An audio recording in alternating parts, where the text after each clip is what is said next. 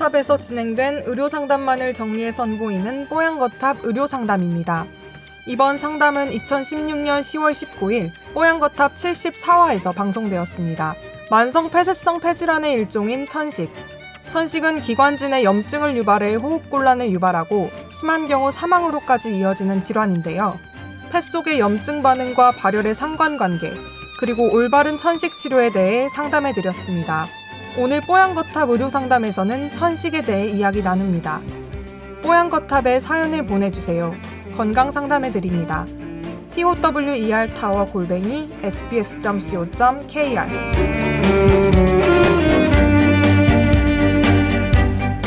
이분은 아, 남편 건강 문제로 이메일을 쓰게 됐어요. 어, 신랑은 고등학생 때부터 천식을 알아왔고 중학생 때부터 담배를 피워왔습니다. 이게 순서가 바뀌었을 거라고 저는 생각했는데 아무리 봐도 천식이 있던 그 전부터 담배를 피워온 사람인 것 같습니다. 나이가 마흔이니 흡연만 벌써 25년째입니다. 세르타이트와 벤토린이라는 약물은 필수품입니다. 벤토린 떨어지면 응급실 가야 할 지경이고 사용량은 아, 하루에 10회에서 20회 정도를 하고 있습니다. 매일 아침 발작적으로 기침을 합니다. 정말 죽을 듯이 기침을 하고 얼굴까지 빨개지는데 아침에 유독 그렇게 심한 것 같습니다. 기관지를 이렇게 가슴에 귀를 대고 들어보면 별별 소리가 다 납니다. 아, 그런 소리는 하루에 한 뭐 몇백 번쯤 나는 것 같습니다. 워낙에 걱정이 되시니까 이 부인 되시는 분이 이렇게 표현을 해주셨어요. 그러나 병원에 한번 가보라고 해도 어, 별로 그렇게 신경을 쓰지 않아서 제가 걱정이 됩니다. 그런데 이렇게 메일을 보내는 이유는 저는 임신 10주고 이제 앞으로 남편 건강이 훨씬 더 걱정이 에, 되기 때문에 저 또한 스트레스를 많이 받기 때문입니다. 라고 하셨고요. 아, 이분이 하도 졸라서 남편이 병원에 결국 가긴 갔는데 폐에 염증 소견이 있다 이런 말을 들으셨답니다. 아, 잠이 오지 않겠어요. 걱정 때문에. 어, 초음파를 보니 어, 뱃속에 아기가 꼬물꼬물 움직이더라고요. 신랑을 보면 걱정이 몰려옵니다. 이렇게 마무리를 해주셨어요.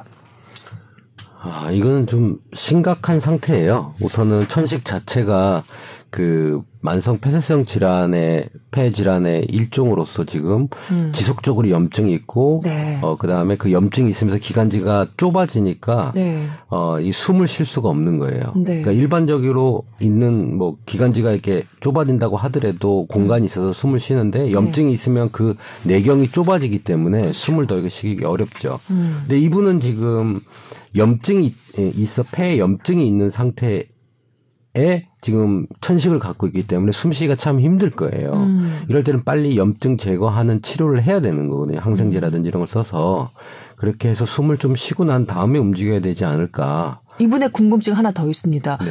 폐에 염증 소견이 있다면 열이 나야 하는 거 아닌가요? 염증 반응에는 열이 따라오잖아요. 이렇게 좀 음.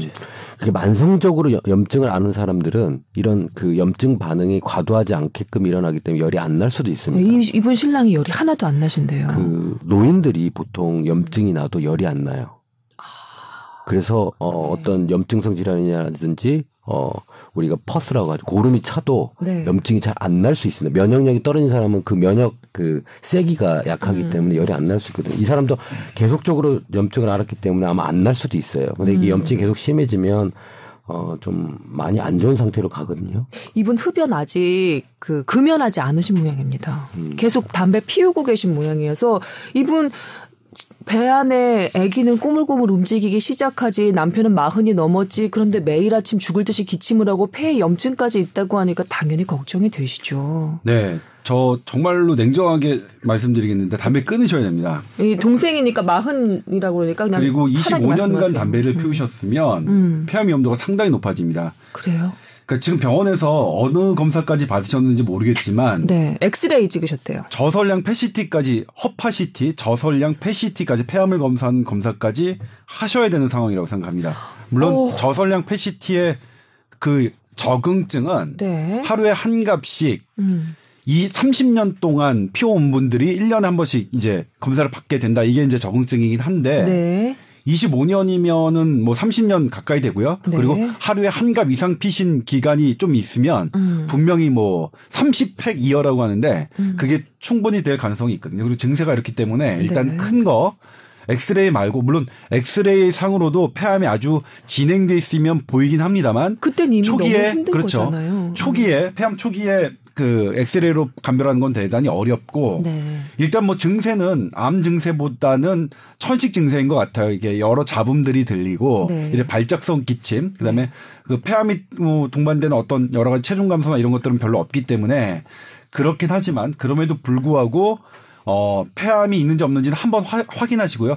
저선량 폐 CT가 한 30만 원에서 35만 원 정도 할 겁니다. 네. 그 정도까지는 투자하시고요. 그래서 거기에 있는데 없다. 그러면 조금 안심하시고 기존의 천식 치료 받으시는데 그래도 담배 끊으셔야 됩니다.